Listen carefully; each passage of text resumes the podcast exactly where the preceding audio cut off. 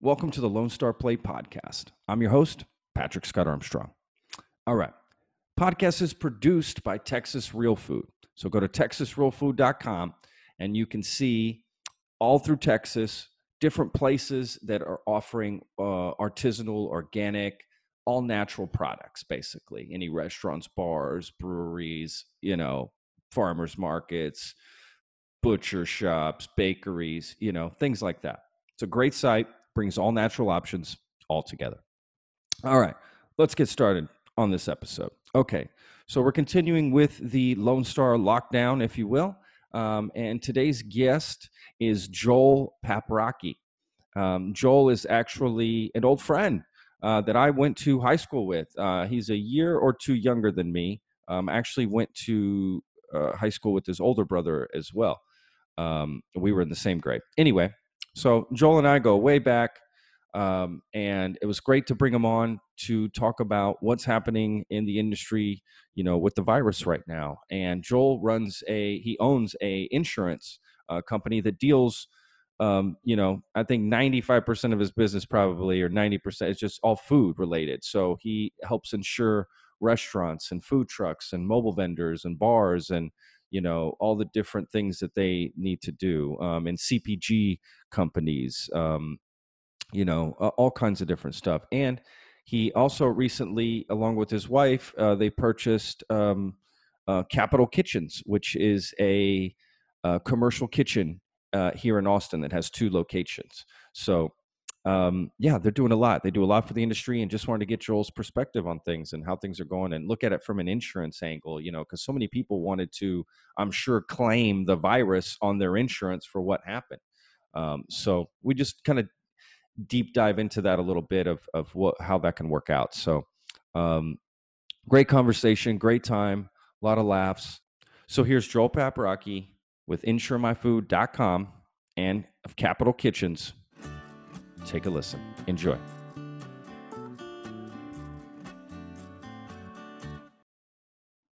Picture looks good. Okay. Yeah, audio's great. Sound good. Well, so the camera's working. I don't have I have my headset. This is not on right now. It's going through the camera. I have several other options though. No, that I hear you just fine, man. That sounds great. That sounds great. You know, you could just have that on as like just, you know, prop. No, I'm kidding. You don't have to. I also have this thing. I can just hold this up the whole time. You got like a cockpit helmet, just like F-18. Okay, Patrick, I hear you loud and clear. Well, good, man. Good to see you, Joel. Dude, how crazy is this? I know. This is crazy times. This is crazy time, dude. And I haven't seen you in really forever, right? I mean, I've talked to you. Obviously, we've been talking to each other for years since I moved to Austin, but I haven't even been. It's crazy that I haven't seen you this whole time that I've been here in Austin. I feel like such an asshole, to be honest with you. You know, I don't get out very often. I got two kids, so I'm always. You're always at home. Always at home. I'm not going out. Yeah, I mean, me neither, man. To be honest with you, especially when I first moved here and I had Boca and things. I mean. What was a life? I didn't know what a life was. I had no idea, you know, getting out and seeing people. I barely saw my wife at the time, much less anybody else. So yeah, man, you work really hard, you know, you do a lot of things. So it's understandable. So look, dude, we're obviously in this crazy time right now, right? Like we're dealing with some global pandemic, and I only chuckle because it's so ludicrous. Right. It's just so I just don't even know where to begin, to be honest with you. Every day that I get up and every night when I go to sleep, I think about it, how crazy the situation is. When I'm living day to day, just during the day, I just try to think of it as a normal day. You know, don't try to overthink things too much. But it definitely hits me in the mornings and at night, you know, what sort of crazy situation we're in, man. So what do you think about everything that's happening right now, man? Well, I think it's crazy. You know, my heart goes out to the people on the front lines and everyone keeping us going thus far. And then from like a more personal perspective, kind of like you know, business planning used to be, you know, quarterly, you know, yearly, 3 years. Now it's 24 hours. You just got to figure out the next 24 hours because everything's so fluid. It's changing. And You know, it's hard to predict where this is going to end up. We know, you know, we're going to get through it, you know, but it's just, you know, when is it? What does it look like? It's all so unknown still. Yeah, exactly, man. That's the worst part, really, I think, is just not knowing, you know, when it is going to end. Like if we had a date, for instance, like July 12th, and we just knew from that day forward, things will be normal, right? We honestly, you could plan a lot, you know, to that point. You kind of know where the finish line is, right? So you know how to pace yourself and this, that, and the other. But because we don't know where the finish line is, it's really hard to know what to do. And, you know, yeah, that makes it even more frustrating. So what have you been doing at home for quarantine, for instance? For work or for? Both. Both? Yeah. So for work, it's not too difficult in my line of work to work remotely. And I've already, about once a week, I was already working remotely. So it's been an easy transition for that as far as being able to do my job. But of course, the needs of the clients are drastically different now than they were, you know, a few weeks ago. So spending a lot of time just kind of, because I talked to so many people across the country about different food businesses, trying to share what's working in some areas, what, you know, trying to keep people positive and think of ideas and solutions and ways to pivot, as well as, you know, reviewing their insurance and ways we can defer payments, or can we, you know, lower coverage, or do we need to add coverage because they're doing delivery? So just really a lot of, you know, account overviews and just kind of making sure people have the coverages they need or don't need during this time. And then personally at home, we have two kids, a 7-year-old and a 4-year-old. And so they are doing some remote schooling, the 7-year-old, but you'll probably hear him in the background at some point. The 4-year-old doesn't have any schooling. So she's been around causing distractions. So, and then we just try to stay active, you know, keep eating healthy, stay active, you know, keep distance, and do things like these Zoom meetings with friends and stuff. So. Yeah, totally. Yeah. I mean, what else can you do? Right. It's, yeah, I guess for your job, it does make it, it's not as bad to work, remotely. Well, let's talk about some of these, clients and stuff that you're talking about. I mean, obviously not getting into too many details. They, you know, that stuff's private, but I'm more curious, like, did, you know, you're in the insurance business, dude, were people like immediately like, I need to claim the virus, you know, for loss of sales? Were you just thinking, oh my God, everyone's going to come after me now? You know, that would have been my first thought. Yeah. Well, so the whole virus pandemic is not something that surprised the insurance carriers. I mean, insurance is very old. Many pandemics have come and gone. And it's one of those things that you can't insure. Insurance is supposed to spread the risk across many, and then one person suffers a loss. This affects everyone. So this acts of war, nuclear disasters are all standard exclusions in an insurance policy. So, you know, I would love to be the hero is the hard part of it. And be like, here comes insurance to save the day. Sure. So that part is a struggle, and, you know, and then communicating that, you know, this isn't like the insurance companies found a way out of this. It's just literally impossible to insure. And to put in perspective, the total premium collected for property and casualty, which is property and liability, is, and this includes home and auto insurance, is about $700 billion. And obviously, so the $700 billion, and the losses we're talking about economy wise, you know, we're talking trillions, 1, 2, 3 trillion, who knows where it'll end. So it's literally impossible thing to insure against when it affects everyone like this. So that part's been a little, you know, I wish you could do more on the insurance side. Now, having said that, I mean, there are still people pushing forward with insurance claims and thinking, well, you know, a virus can be considered a physical damage loss, like, you know, something happened. And so interesting. It's a weak argument. Because it's been tested prior. And then also, that, you know, if the virus affects something, well, how do you fix it? Well, you clean it up. So you fixed it, you know, even though people can't get to your business. But if you're looking at it from a physical loss standpoint, I see. The physical loss is that the virus is on something that damaged it. Well, fix it, you wipe it off, and it's done. So I never would discourage people from making claims if they have, you know, whatever. You never want to do that. You're not the adjuster. At the same time, I would want to give people false hope that, you know, there's going to be insurance companies are going to come to the rescue, basically. Yeah. Has anyone been like super pissed, you know, just like, oh my God, you know, like it's your fault, you know, because I know times like these, that sort of thing happens. I mean, to be honest. Yeah. I mean, there's a little bit of finger pointing, not from any of my clients. Yeah. I've seen it more from like the general public, you know, the social medias of the world have a lot of that. Yeah, that's true. That's true. Kind of explain it, most people kind of get it. Well, you know, how would you insure against something like this? And so.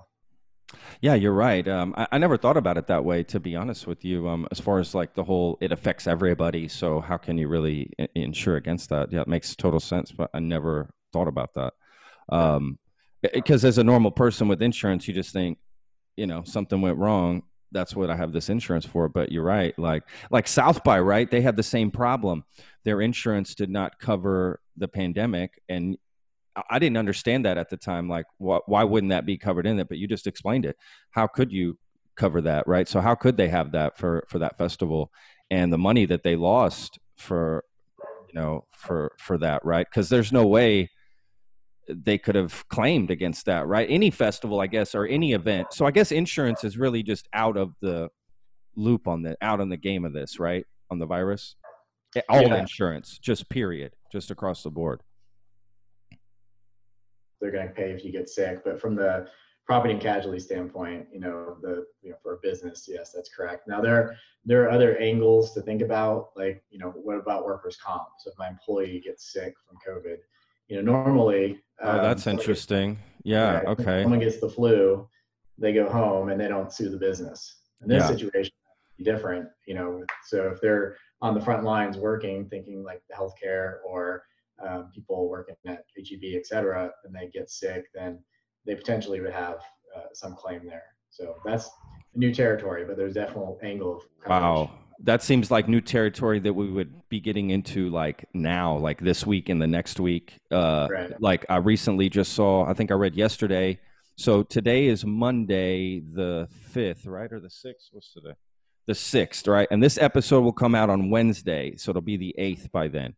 So I read yesterday, I believe, that the very first H-E-B employee tested positive on the H-E-B in Austin on East Riverside, the H-E-B Plus over there. I don't know if you read that as well. So basically, you know, is that what's going to happen, do you think? Like maybe employees are going to start to feel like, because I'm hearing rumblings of that in some Facebook groups that I'm in the for service industry, where people are complaining about, you know, the way things are set up at the job that they're going to, right?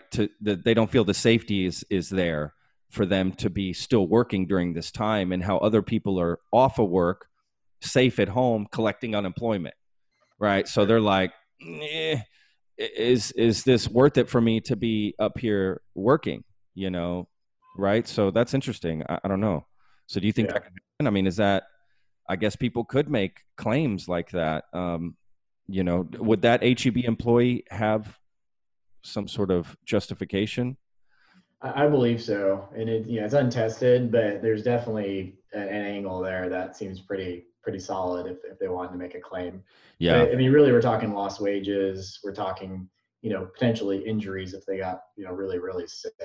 But totally. If most of the, you know, the employers in these fields that are very busy and have frontline are, you know, either paying them more to help with, you know, compensate for the extra risk. And then also if they do, they're more than happy to pay them when they're not working if they did get sick. So I don't see it being a huge thing, but there's definitely, that's an angle of insurance coverage that would apply as workers' comp. So, yeah, I mean, it almost makes sense that, you know, we'd start to see cases spreading out at some of these businesses.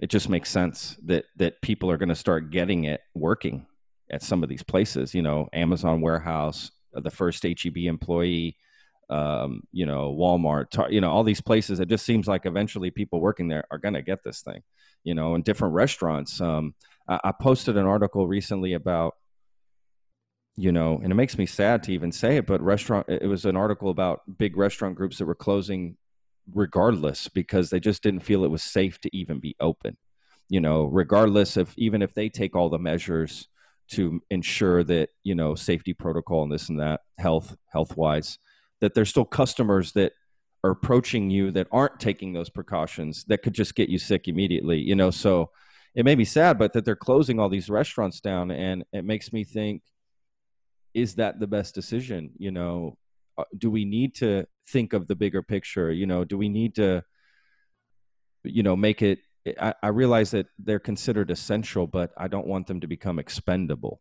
you know? And I hate that it's like, oh, well, we need you in the grocery store working, you know, but you could lose your life at this point doing that. Do we really need you boxing tomatoes that bad?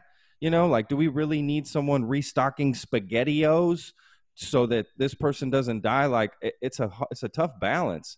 It's almost like, should it go straight delivery? You know, I don't know, man. What do you think about all that? Yeah. Well, I mean, I think more now than ever, we realize how much we all depend on each other. Like, that's, you know, yes, a great lesson to take from this horrible experience, and appreciate each other. Yeah.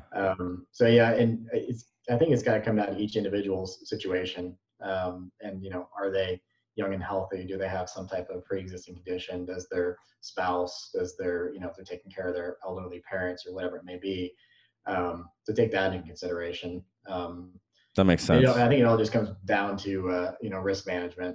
Just you have that insurance mind. I love it. How think that's how you think. You break everything down like that, right? Like, right. I love that. Yeah. That's great. And then you made me think of it earlier too, when you were talking about, you know, if people shut down their business or have business risk, or if they're, you know, COVID's not covered and so they don't have any loss of income. But, you know, just in general, life's risky, you know, no matter what we do.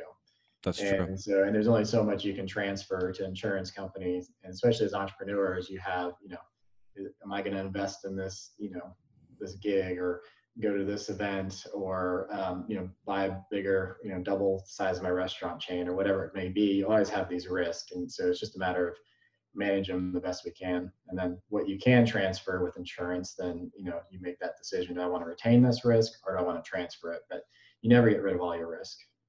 Yeah. I mean, it's gotta be a tough business to be in, man, because people just kind of like probably want to throw everything at insurance. You know what I mean? Just everything, just, you must get, I could just imagine that could be a very frustrating industry to be in. And on top of that, you mainly deal with restaurant and food industry, right? Or is that all you deal with? Yeah, that's primarily what I deal with. Yeah. So, you know, I'd say 80% is food. Yeah. And that's what I focus on. And then just through other means, you know, ensure other like office parks and things like that. So. Oh, okay. Okay. So you'll fold in other businesses. Yeah. Yeah. You mentioned earlier that some of the businesses were getting recently that they were getting like delivery insurance. So I didn't realize that was a thing. So I guess some of these restaurants and bars that are doing this takeout and delivery may not have that insurance for that, right? So they're probably doing this without that insurance. Right. That's tough. They're using their personal vehicles and, you know, driving. So if they get in an accident, their personal auto policy doesn't cover business, right? Is that the deal? Well, it actually does, because the business language in a personal auto policy is pretty narrow. They don't want you basically delivering, you know, for a fee. So basically, if you hired me and said, hey, will you deliver this food for my business? They're not an employee. They're just someone else that says, hey, you can hire me and I'll deliver things. That's excluded. It's called livery. I think that's how you say that word. And then the other one is like operating like a cab driver. So, you know, you Uber people, those are all excluded. That's really where the business exclusion is. And the asterisk there is, you know, always got to check, but that's kind of the way the standard policy is worded. So if your employees are driving, they're an employee, and your boss says, hey, go deliver this food, you're not doing that for a fee. You're just doing that as part of your job. So there's no exclusion for that. And if you get in an accident, your personal auto policy will respond, but the business is still on the hook too, just from the association of them doing something for the business when they got in the accident. Got it. So there's a coverage that's called non-owned auto that you can have, so that you're covered when your business gets dragged into a situation like that. Got it. Okay. Well, hey, businesses, if you hear this, you know, I bet some businesses don't even think about that. Maybe it's not even something I didn't know that. Like, I had no idea. I would have never honestly thought that. Yeah, we reached out to the customers to make sure that, you know, the ones that are doing it know that. So yeah, right on. Yeah, because again, probably a lot of these restaurants were not set up for delivery or even takeout, you know, before, and now all of a sudden they're having to adjust, right, and make. I mean, Uchi's doing delivery. What? You know, it's so strange. Yeah. To get that kind of food delivered.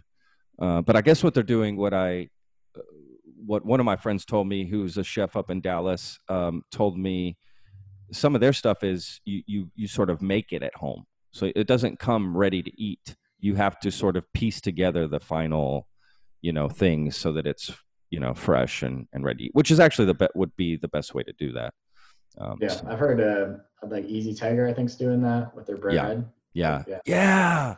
You're right. Yes. You can make the bread at home. Right. I think some of these ideas will stick in the industry when this is all said and done. You know, I really do. Like, for instance, the episode or the podcast that came out today, I spoke with Sam Lash, and you may know him. He's the co-founder of Farm to Table. So they deliver to all the best restaurants in Austin, right? Houston, Dallas, for all the farms. And they didn't do public delivery, but now they do. And he's like, we're going to stick with it when this is all said and done. Like, we're going to keep home delivery for, you know, me or you could get a box of fresh farm food from them now, you know, and they're going to stick with that. So that's kind of cool. You know, that some of these things may stick with the restaurants, people that did delivery that wouldn't think about it before, but now they found a way to do it. I've seen, like, you've probably seen it too, the pop-up sort of markets inside the restaurants, you know, just in the dining room or whatever. I don't think anybody's doing that now because of how things are. I'm not sure. But I love those ideas. I think some of those things could stick, you know, with what's left of the industry when this is all said and done, the skeleton. I read a horrible statistic this morning that potentially over 110,000 restaurants or something will close because of this, which is very, very scary, dude. That's scary. I say the obstacle is the way. So whatever the challenge is now, to your point, it is the way. And so if you can pivot and create another side of your business, you know, one other example comes to mind is the food trucks with online ordering. So if they can find a way to efficiently do online ordering, and that's going to stick around. And if you can order ahead at a food truck, because some of the hardest parts of food trucks, it takes a while. There's only so much space, so you can get there and be busy. But using that technology and them having to force to learn that really quickly, I think it's going to be something that sticks around as well. That's awesome. I've seen you emailing about a particular online ordering system that people are using. Is it just here in Austin, or can people use it anywhere in Texas? You can use it anywhere. It's a Street Food Finder, specifically for food trucks, though, mobile food vendors. They created. Oh, it's all. Oh, it's only for food trucks and mobile vendors. Oh, okay. That one is, yes, yeah. That's cool. Yeah, that is cool. And the guy that created that is named Nick, and he developed it inside Cincinnati, Ohio, for the Food Truck Chamber Association there. And so he's kind of a friend in the industry and friendly terms instead of really gouging them on the cost. So he's kind of come out and really, you know, try to help with that. But really any system that works is good. So, and there's a couple other ones out there now that are all, you know, giving out freebies during this time so people can go pivot to the online ordering. Yeah. You make a good point. The online ordering is something that should stick with it. It does make it easier. To get those orders out. Cause like you said, a food truck doesn't have much space. It just takes a little bit longer to get food from a food truck, you know, than it does, you know, a restaurant or fast food, right? Bullshit. It just does.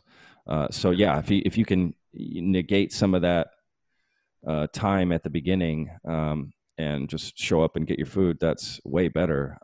You know, I remember when I had Boca, like I hated using these systems that were coming out because of the price gouging I felt that they were doing, you know, 30%, 33%, 35%. You're just like, holy cow, man.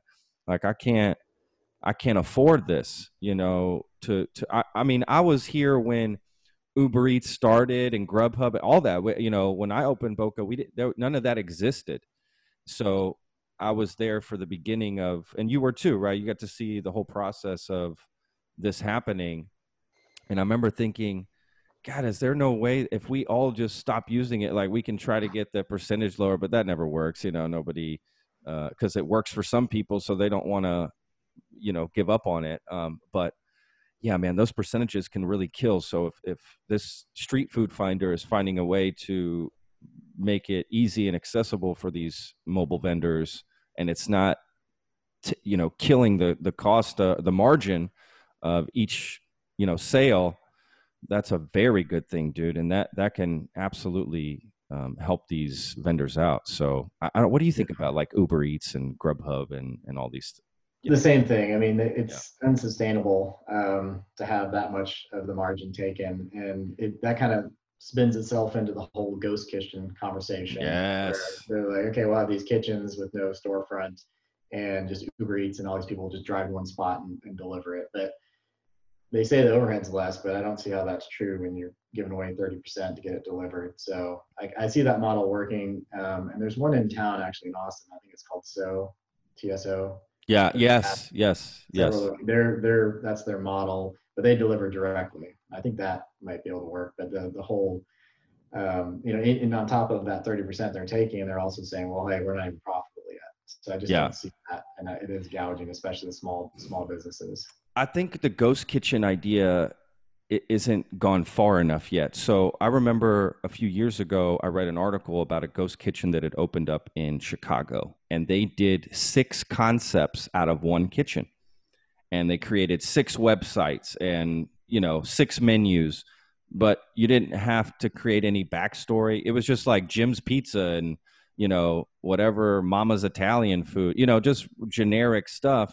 And they were killing it, because that's to me the best way to do the ghost kitchen is not just to have one concept out of it. You need to have forget the no storefront. That's great. I love all that, but you need more concepts in the kitchen. That's what I think makes that work even more. You know, having multiple concepts in one kitchen, and if it's not working, dump it. Like it doesn't matter. You know what I mean? Like you literally could just dump it.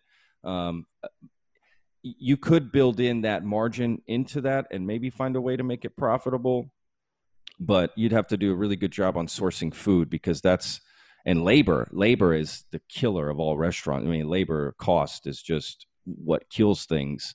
But if they could find a way for that, you know, push back that margin a little bit, I don't know. I think there's going to be a lot of pushback on the delivery fees and, the percentage during all this, and maybe when it's said and done. So it might get lowered.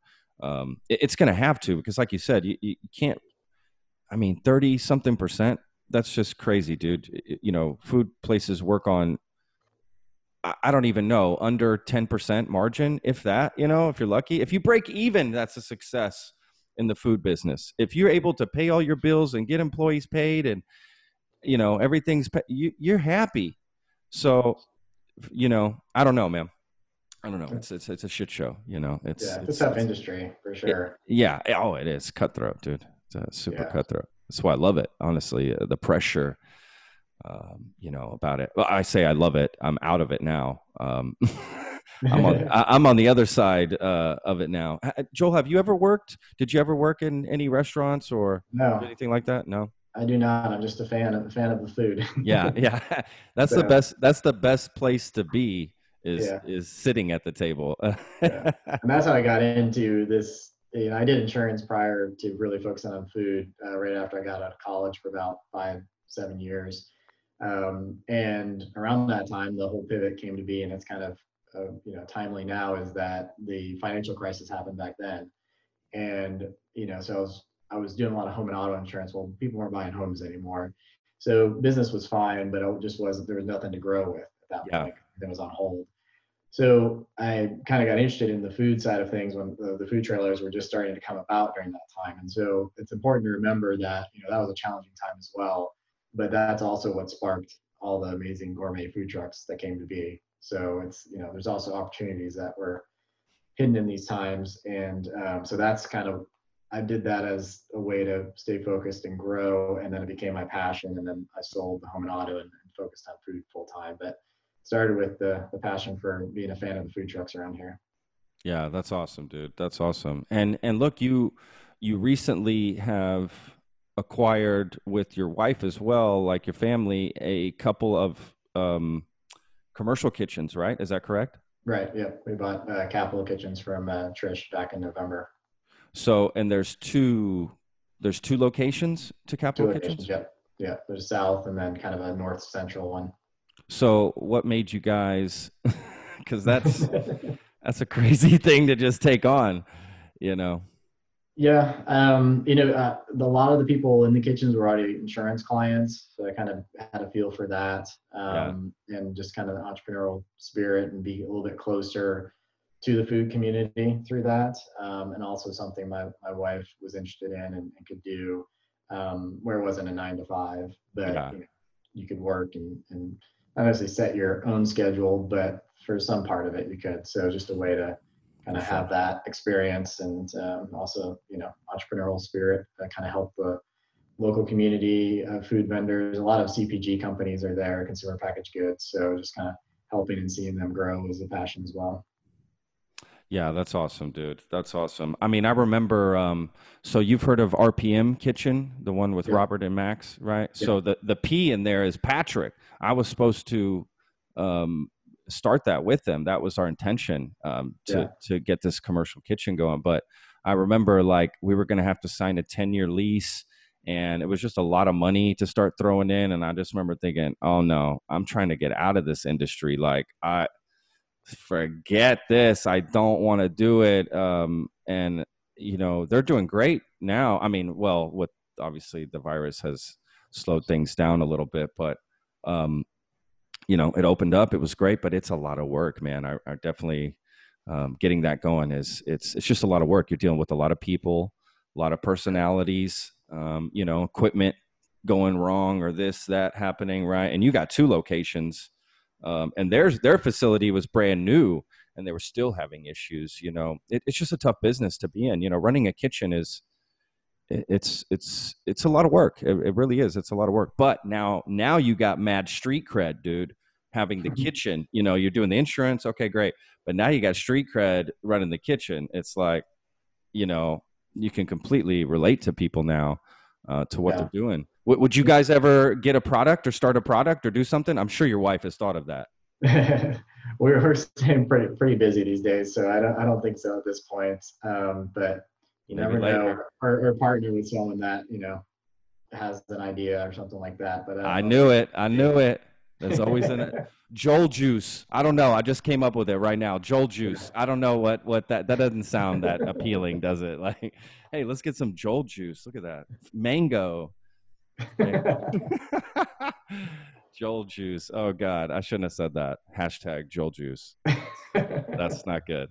We'll look back on this day as the founding time. Yeah, founding time, exactly. Well, I want credit if you go on Shark Tank or whatever that show's called. Yeah, I'll put it on record. You get 1%. Yeah, there we go. Hey, I'm in. The name. I'm in, dude. I'm in. Well, let's talk about. So with the virus, right? That's obviously. Affecting what this is something I've been trying to ask everybody. What was there a point or a day or an event or something where it just, you knew that this was serious, that, you know what I mean? That this was different than anything you'd been through. Was there any particular point like that for you? I think when I realized that we were going to start doing home quarantine, not necessarily in Texas, but just in the United States in general. And I guess probably in Washington was first, I remember, where it's like, okay, this is going to get real. Yeah. Yeah. Oh shit. We got to stay at home. Like, yeah. Okay. Yeah. Yeah. Yeah. So that's when I started preparing, my account managers and things to be able to work from home and make sure that we got ready for it. Cause I knew it was just a matter of time. Yeah, absolutely. Yeah. Cause there's never been any stay-at-home order. I mean, nothing like this has ever happened to anybody, at this particular point. So it's kind of hard to get advice from people of what to do because nobody's been through a pandemic like this before. So and being quarantined at home is really, I don't know, I guess it has its pluses and minuses. You know, I was talking to a friend last night who was telling me that they're thriving right now during all this. Like, for some reason, their life is just like super great. You know, his wife's home, working from home, so they get to be together, their kids there, you know. He's like, I'm creative, I'm making music, you know, just a bunch of great stuff, just telling me all these great things. And he's just like, dude, I don't want this quarantine to ever end. And I'm just thinking, oh my God, like, dude, I need this over yesterday. You know, I'm just thinking about my poor mother. She's quarantined alone, can't be with anybody, you know, and has to be alone. Like, I just think about all the people that are alone. My brother, he's single dad, so he's taking care of his kids alone, working from home alone, and two kids that are 4 and 5 years old. So a lot of energy. You know, I'm just thinking about all the people, right? Healthcare workers, nurses, doctors, nurses who are literally staying in hotels because they don't want to, you know, affect their family or anything. So it's crazy how some people you'll talk to are doing great during the quarantine and all this, and it's not an issue at all. And other people you talk to, it's just like, you know, the end of the world, or it's just, you know what I mean? Maybe not the end of the world, but definitely not thriving, for instance. So it is kind of interesting to see how it is for different people, you know, and how they sort of go with it. Do you know anybody that's, I mean, you don't have to name names or anything, but do you know anybody that's sort of having a hard time through all this? Yeah, I mean, obviously the families that have kids and both parents work 9 to 5 and they're expected to, you know, work from home. How do they do that? Yeah. What, I mean, that's crazy. There's that. And of course, though, obviously the health issues are the people like you mentioned that, you know, might be alone and can't, you know, have that interaction. So one person, my grandma's 95 and so she lives alone. She's luckily she lives in a community, in a condo community. That's just a normal condo, but people stop by. But you also have to be like, hey, don't stop by. Don't stop by. Yes. So totally. Limited to you know, a handful of her closest that also don't have to go to work. So they're retired, so they're just in the condo only. Whereas some people still go to work and come home. We don't, you know, obviously want those people to stop by. But to her credit, she's sewing masks. She's been sewing them with her quilting group the last about 3 weeks now, just basically 4 or 5 hours a day, just making masks in her house. So, and that's awesome. You know, back to that point, you're just like, well, we never experienced this before, but there's a lot of hard things we've all experienced, you know, in life. And so we'll figure this out too. And of course, thinking of her generation and, you know, wars and things like that, that are just, you know, 100 times worse, you know, than this situation. So absolutely. A little bit in perspective. Yeah. It's all about perspective, dude. It just depends where you are and what your setup is, you know. That's really that's what you're going to think about this situation when you look back on it, you know, is how you're set up, you know. So yeah, some people got it good, some people just didn't. But yeah, you know what? You just gave me a great idea, dude. Why don't we? All the grandmas of America should be knitting masks right now. There should be some massive movement getting all the grandmas together, superhero style, just, you know, knitting. Yeah. Most of them have sewing skills for sure. Yeah, dude. Absolutely. I know, you know, RIP to my both grandmas. Otherwise, I'm sure they absolutely sewed. They would have jumped on this as well. My mom has really bad arthritis. Otherwise, because she had mentioned that to me. Oh, I would love to be helping and sewing some stuff. But, you know, my hands, I said, Mom, it's okay. Don't, you know. Don't worry about it. Look, the best thing you can do is just stay put and, you know, right? Do your thing. That's the best way to help humanity right now is just staying put and flattening the curve. There you go. Yeah. That's literally the best thing we can do right now. I'm so, you know, I don't know about you, Joel, but I see some people out not practicing, you know, this stay-at-home order. And it very much, at first, I didn't really care about it too much. It's free, you know, free country. I wouldn't want anybody telling me what to do. But as time goes by now and I start to see how serious it is, and like my mom's getting tested for COVID today. So this is serious to me. You know, I am getting angry at people that are not starting to take this seriously. Like, it's actually starting to bother me considerably. And it wasn't before. You know, at what point do you have freedom? And then at what point is your freedom affecting my freedom now, you know, and my health? So it's I don't know, man, it's a fine line. I don't know how you feel about those things, you know, yeah, see pictures and stuff. Selfish is how I feel about it. Yeah. You know, selfish, right? To do it that way. And to your point, like, some people don't have as bad as others, but we all have a part to contribute to this. And for some, like that couple that, you know, is thriving, well, their opportunity may come when they need to help out someone else, you know, they can do it, you know, donations for food or volunteer or whatever. So we all have a part to play. And it does bother me too, because some people are drawing their, you know, their area of people taken care of is just their family. Well, they gotta think bigger than that. You gotta think, well, I gotta take care of my neighborhood, then my city, then my state, then my country, and then the world. And just, it feels like very narrow-minded to just focus on that, just your own immediate self. So that's, I agree with you. I agree. It's really just needs to be a local thing. You know, we all look out for our community and our neighborhood, and we'll be good to go. You know, we all look out for each other. That's really, it is the best way to get through this. You know, and that couple that I'm telling you about, they are helping, you know, they're trying to do the best they can. And to be honest with you, I told them last night, I said, dude, I'm actually very happy to hear this. Like, because I hear a lot of sad stories. So it's very comforting to hear a positive, you know, it's very comforting to hear that you are doing well and that you're not suffering through this. Because what, do I want to hear that you're suffering through this? Like, no. You know, it was nice to hear, to be honest with you, but it was different, you know, because a lot of people are just not having that experience. But again, it was nice to hear. It's nice to hear some positive stuff through all this, right? Some hopeful stuff. We got to laugh, you know, as well, I think is important too. I try to laugh as much as I can through this. That's just my personality in general, but even more so now. Because if we don't keep our sanity, you know, we're screwed, man. I don't know about you, but how long do you feel that we have to go in this fight? You know, I know that's hard to say, but as far as the lockdown goes, do you see us locked down for a couple more weeks, or do you see us locked down for a couple more months, or what do you think?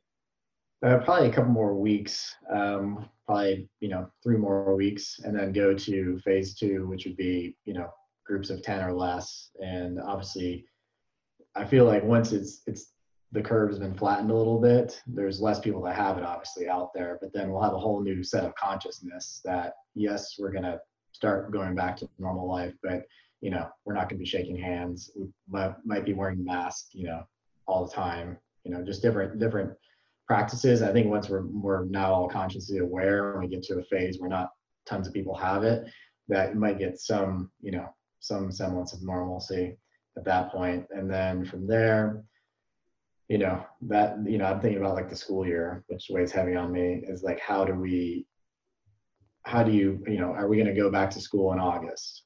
Okay. Yeah.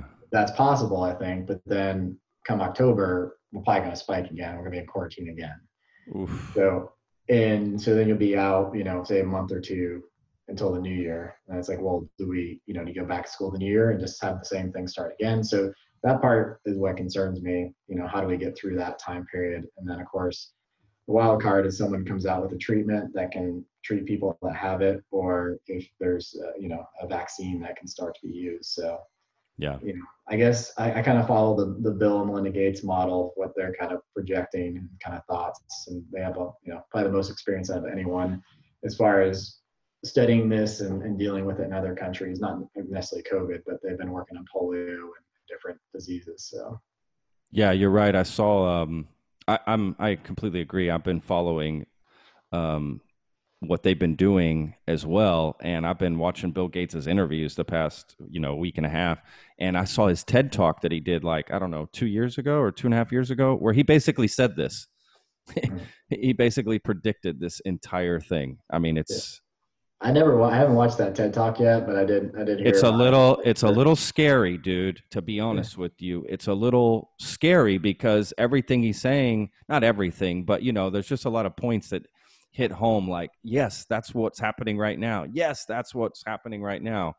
Same thing when I saw the movie Contagion, the Steve Soderbergh movie, which I don't recommend people to watch. It was a bad idea. It scared the living crap out of me, because it was so parallel to what's happening. You know, virus starts in China, spreads on the planes, you know, blah, blah, blah. I mean, just exactly what's happened in the way they're shutting down schools and stay at home order and blah, blah, you know, same sort of thing. Obviously, it's a movie, so they take it to another level. It's far more fatal in the movie than COVID is.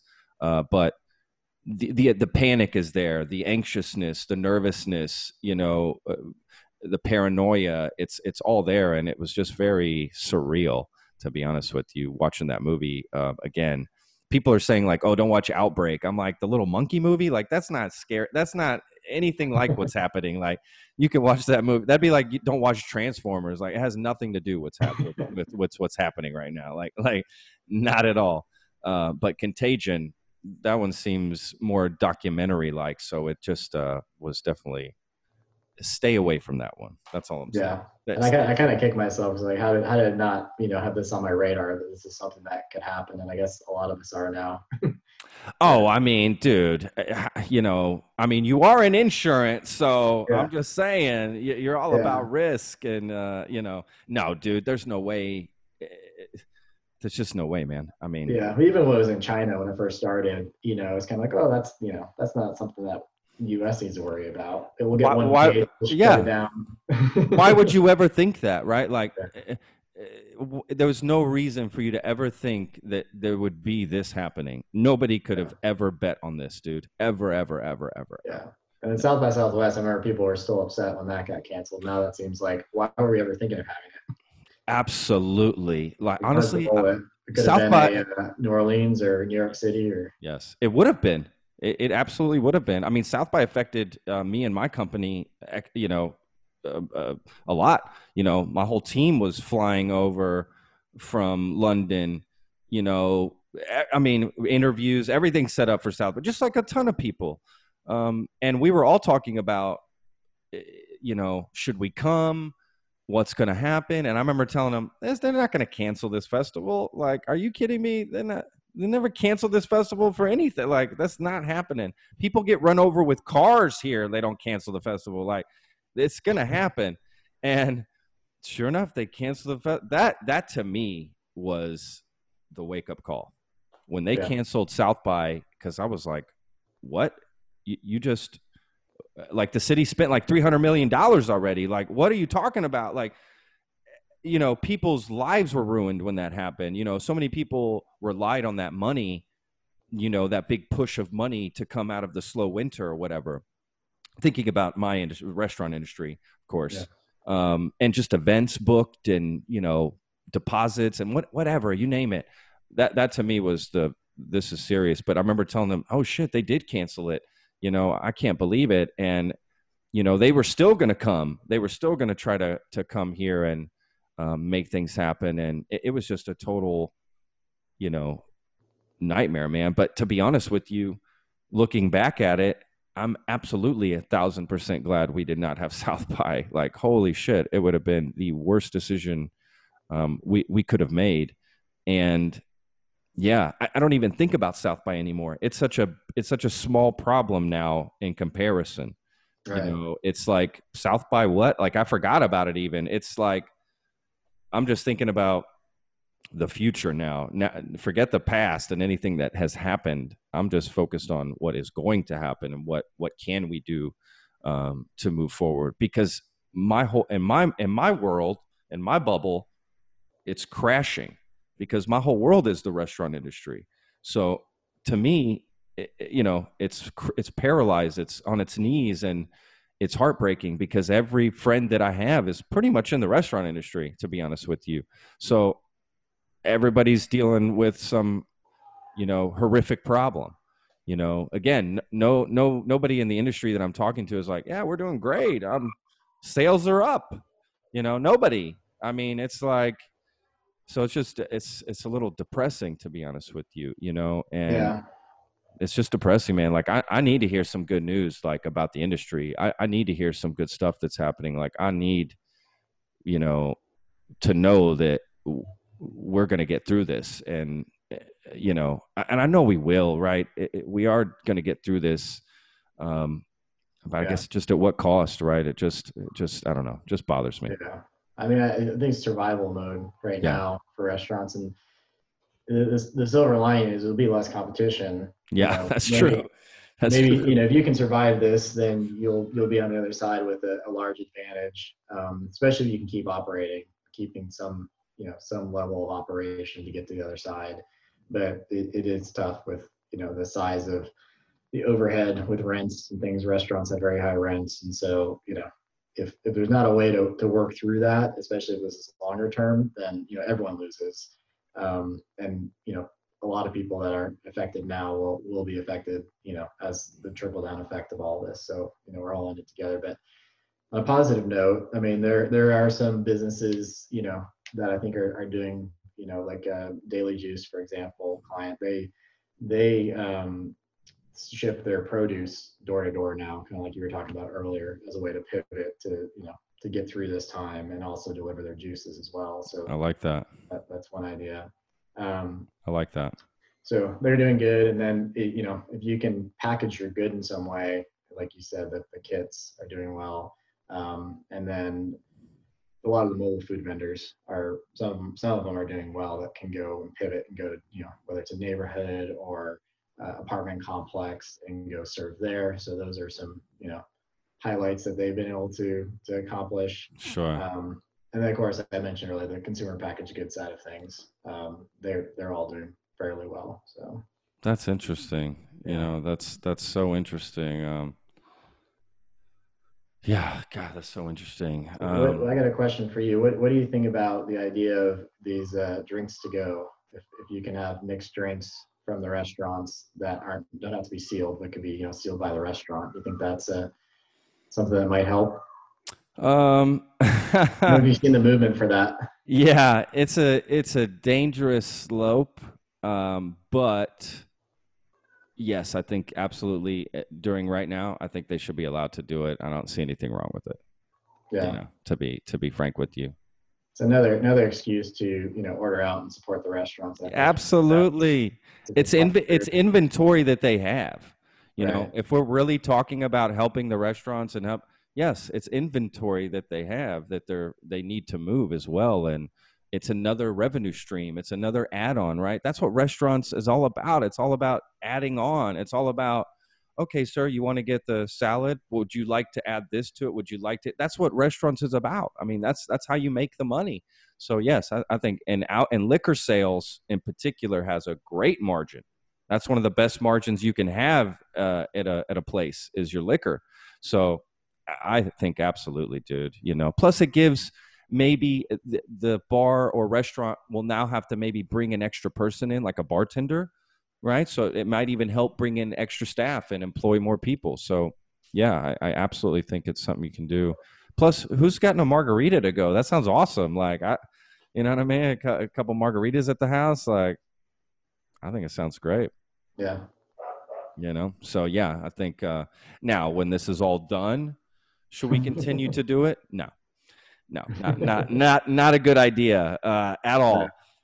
Now I'm not opposed to beer or do they do that already? Like beer and wine you can get delivered just period? Can you do that? Yeah, like from a restaurant or from a grocery store? Just, I guess, well, I guess not from a restaurant, but from a grocery store. Can you have that delivered? Yeah, I've seen advertisements for it. Oh, you have? Okay. Yeah. Okay. So yeah, I think letting the restaurant do it as well is not a bad idea. Like, I don't know about you, but I lived in Pennsylvania for a while, near Philly. And in Pennsylvania, and I know other states do it, Ohio, and I'm sure other connecting states around there, you can get beer and wine to go from the bar. No problem. You know, when the bar's closing at 2 a.m. and you're headed home, hey, you know what? Give me a 6-pack of Yingling on my way out. No problem. I mean, it's completely legal there. In fact, you can't buy. That's where you buy 6-packs and 12-packs and singles is at bars. The convenience stores don't sell them. You have to go to a specific place and buy by the case and buy in big quantities unless you go to a bar and buy it like that. So I don't see how Texas couldn't adopt that same sort of practice and let them continue to do that. But as far as like a mixed drink goes, definitely do not let them start sending out mixed drinks when this is all said and done. I can see drivers, you know, Yeah. Dipping into that, like, it's too easy. It'd be way too easy, dude. I just think that would absolutely happen. You know, who knows? But yeah, I mean, look, at this point, I'm all for anything. I think there's no rules. I think it's time to take the gloves off. And I think, like you said, if you don't learn to pivot right now and adapt, you're done. You toast. There's just, I mean, the restaurant industry is all about adapting and pivoting regardless. And we're fighters anyway from this industry, right? You know, we know how to get through things, tough times, work long hours, sacrifices. If any industry can handle it, it's ours. You know, that's what we're all about. But, you know, to what extent? So, you know, I don't know, man. It's a tough situation right now. Yeah. I think a lot of people are talking about the industry changing as far as, you know, people not want to go out to eat. I don't think that's going away. I think we'll always, you know, people always want to go out and eat, you know, but there's a lot of talk about that right now too. And I just think there's no basis for that. We'll find a way to get back to work, to, you know, having restaurants and busy and all that, but it's just a matter of time. Dude, the bar or pub or whatever you want to call it, that's like literally the first building humans made, right? Like, like that's literally the first thing they constructed. Like, where can we drink, sit and drink? The bar and restaurant is never going away, no matter what. I mean, never, ever, ever, ever, ever, ever, ever, ever. It's a business that will always be around. Now, like you said earlier, you were talking about when things do open back up and we're able to go out. It's not going to be a rush to, you know, get everything and just, of course not. It's going to be a slow build. So of course, restaurants and bars are going to have a, you know, it's going to be a slow sort of build up to get people comfortable again, but then it will get back to actually more than what it was before. That's my guess, as I think it will be even more than before. I think people will go out even more. I think they'll spend more money. So I think the remaining businesses that have survived after the flood, if you will, they will do very well. In fact, that is my guess, to be honest with you. Yeah, I think there will be a lot of pent up demand, and they kind of take it for granted. You could just, you know, go to the restaurant and how that makes you feel, even though you're with that one person, but just being around, you know, everyone is something you kind of took for granted, and how we crave that as people. Yeah. That's a good point, man. What else do you think is taken for granted right now? That's a great point. What else do you think is? I kind of touched on earlier the community aspect, that we're all in this together, and we're all relying on each other, you know, during this time. So that, you know, that comes front of mind. And just, you know, appreciate, you know, business-wise, you appreciate your customers even more, and you can also empathize with them more. And it's a time where, you know, we're all in this together from that point of view too. So, yeah, for me, it's like whatever you bitched about before, think about it now. Is it worth bitching about? You know what I mean? Right. I think it should put things in perspective for people. And I think it should really make you think what your life is actually about. What do you live for? When you get up in the morning, what is it for? And I think right now people are figuring that out, and that's a good thing in my opinion, you know? So, right. When things get pulled away, like a time like this, you realize, you know, they get pulled away. So you didn't want it to happen so bad, and it does. And you realize, what was I holding on to that for? Exactly. For sure. And also it's an exciting time too, for when there's this much rapid change. It's kind of like when you move to a new city and everything's new, you don't know anything. You tend to learn a lot and grow a lot during those times too. Because, you know, whether it's your business or personally or family or whatever it may be. So yeah, that's the other kind of lesson that I'm trying to take in. That's a good point, man. And, you know, people can use this time to learn new things, new hobbies, new tricks, play a new instrument, new language, you know, whatever it may be, a way to, you know, expand, you know, your mind, if you will. Because I think mental health is one of the keys to everyone getting through this, you know, everyone maintaining their mental health, because it could be very easy enclosed one place for a very long time, you know, can just drive somebody crazy. I mean, like you said, we need social You know what I mean? We sort of need that. We need to be around people. I mean, it's just how we are as humans. So taking that away from everybody is very difficult, man. I mean, for an introvert, they're loving right now. Like, this is the good. They've been preparing for this their whole life. They're just like, this is great. But I count myself in that category, but but you know, you start to realize I'm never on Facebook, and now I kind of crave it because that's the social interaction. And, you know, I've talked to friends I haven't talked to in 5 years, you know, Zoom meetings, things like that, that you kind of all take for granted too. So I guess it's another benefit of all this. That's true, man. I'm talking to people I haven't spoken to in a long time, and having very deep, long conversations. And yeah, I almost in a way am busier now than I was before. I think that's key, is to stay busy. Yes, you know, whatever it is. And I've also seen a lot of uptick in myself as well, exercising more. Great. You know, helps burn off the anxiety, feel better, all that. And so I've seen it in the stock reports too, that a lot of people are buying home exercise equipment now. Yeah, that's a good idea. I am not. I am actually developing a 3-month baby currently. I'm at my second trimester, and it is just building. You're not walking more outside? I'm walking. I have my dog, so I have been taking them for walks, but I don't know what's happening. Something's happening since the quarantine. I got the corn belly, I call it. It just, I don't know what's happening. It's just building upon itself. I don't know. So I need to work on that for sure. And do some, as Vanessa told me, do some sit-ups. So I guess I just need to do some sit-ups and get that figured out. So I don't know. It is tough, but you do have to stay active. You know, are you guys going out for walks and stuff? Do you guys go do stuff like walks that? Walks and bike rides. Yeah. So. Yeah. I think that's key. I don't see anything wrong with that. Dude, I did read about last night, and I don't know, I'm sure you read this too. I don't know what to think about this, that a tiger at the Bronx Zoo was, did you read it? Tested positive for the coronavirus. Like, you know, what does that mean? Do I need to be worried about my dogs now? You know, spreading it and mutating or whatever. Yeah, it's kind of, they didn't really give much detail. They didn't give much detail. You're right. So got it. Yeah. Well, what does this mean? Yeah. Are your pets dying? Tune in at 9. You're like, what? Now? Tell me now. You know, like, why till 9? So yeah, you're right. It actually, at least the article I read, and I'm not saying I use the best sources. I try to, you know, whatever. But it said that potentially a few more of the tigers could also be infected.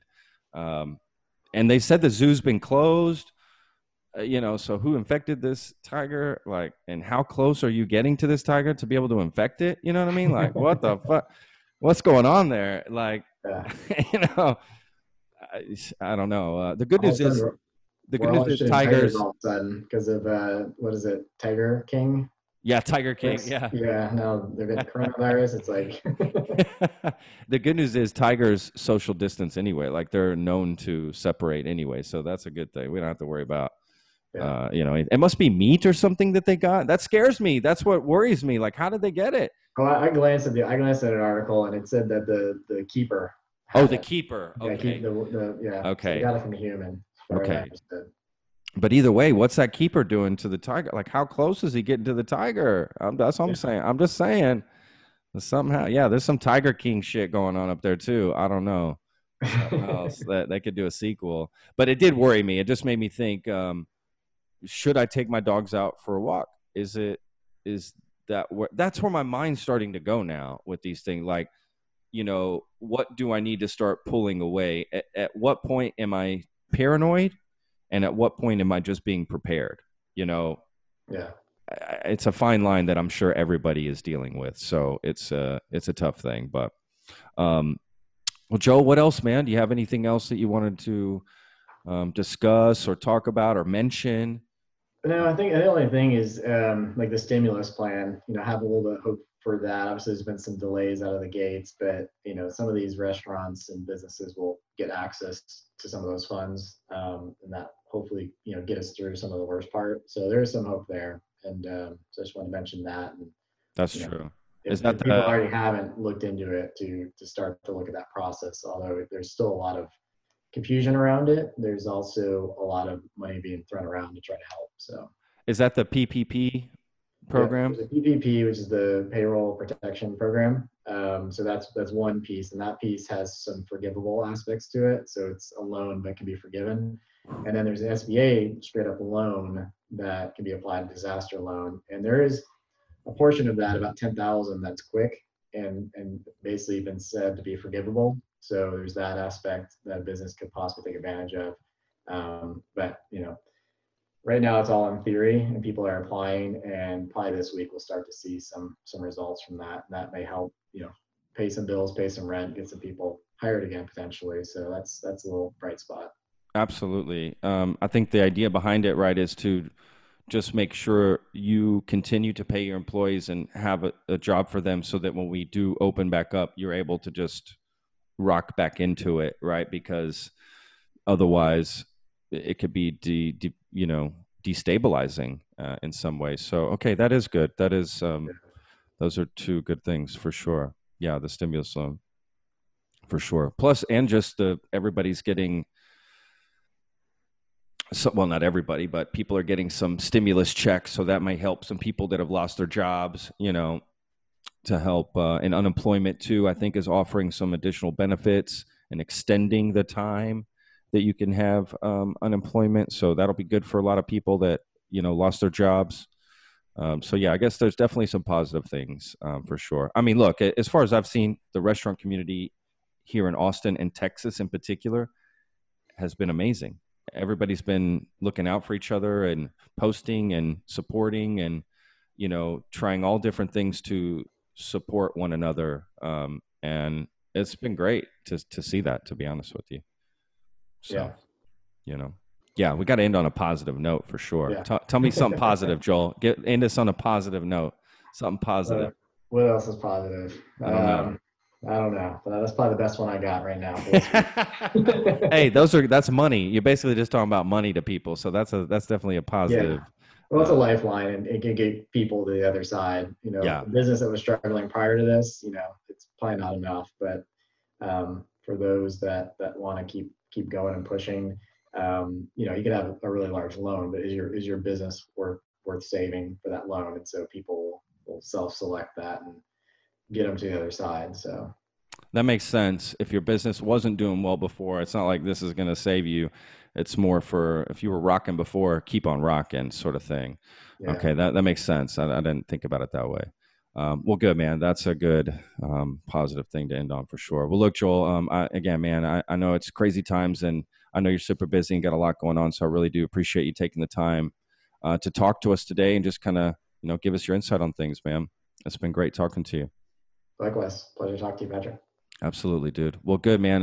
Look, take care of your kids today. Say hi to your wife, and let me know if you need anything, man. If there's ever anything you need, you please let me know. All right. You do the same. All right, brother. Well, be good today. Stay safe. Wash your hands. Hopefully I didn't touch my face during the whole interview. Yeah, you didn't. I think I did. I think I did. Yeah. Video will tell. I sat on them the whole time, so I wouldn't. That's a good idea. Like an example. That's a good idea. All right, brother. Well, be good, man, and stay safe, boss. All right. Talk to you later. All right, bud. Bye. All right, guys. Hope you really enjoyed that episode of the Lone Star Plate podcast. Make sure if you have any questions or concerns or suggestions, email me, patrick@texasrealfood.com. Ask me anything about the podcast or anything about food, and I'll talk about it on the podcast. And don't forget to like and share on social media. You can also listen to the podcast, you know, on Apple, Spotify, Stitcher. You can view it because we're filming this. It's on YouTube. So go to Texas Real Food and you can listen to all that. And just overall information about the podcast, go to thelonestarplate.com. And that'll give you all the information you need about the podcast. Okay, so all right, guys. Thank you so much for listening. Stay safe out there. Wash your hands. Keep 6 feet away, and stay at home. We'll talk later. Peace.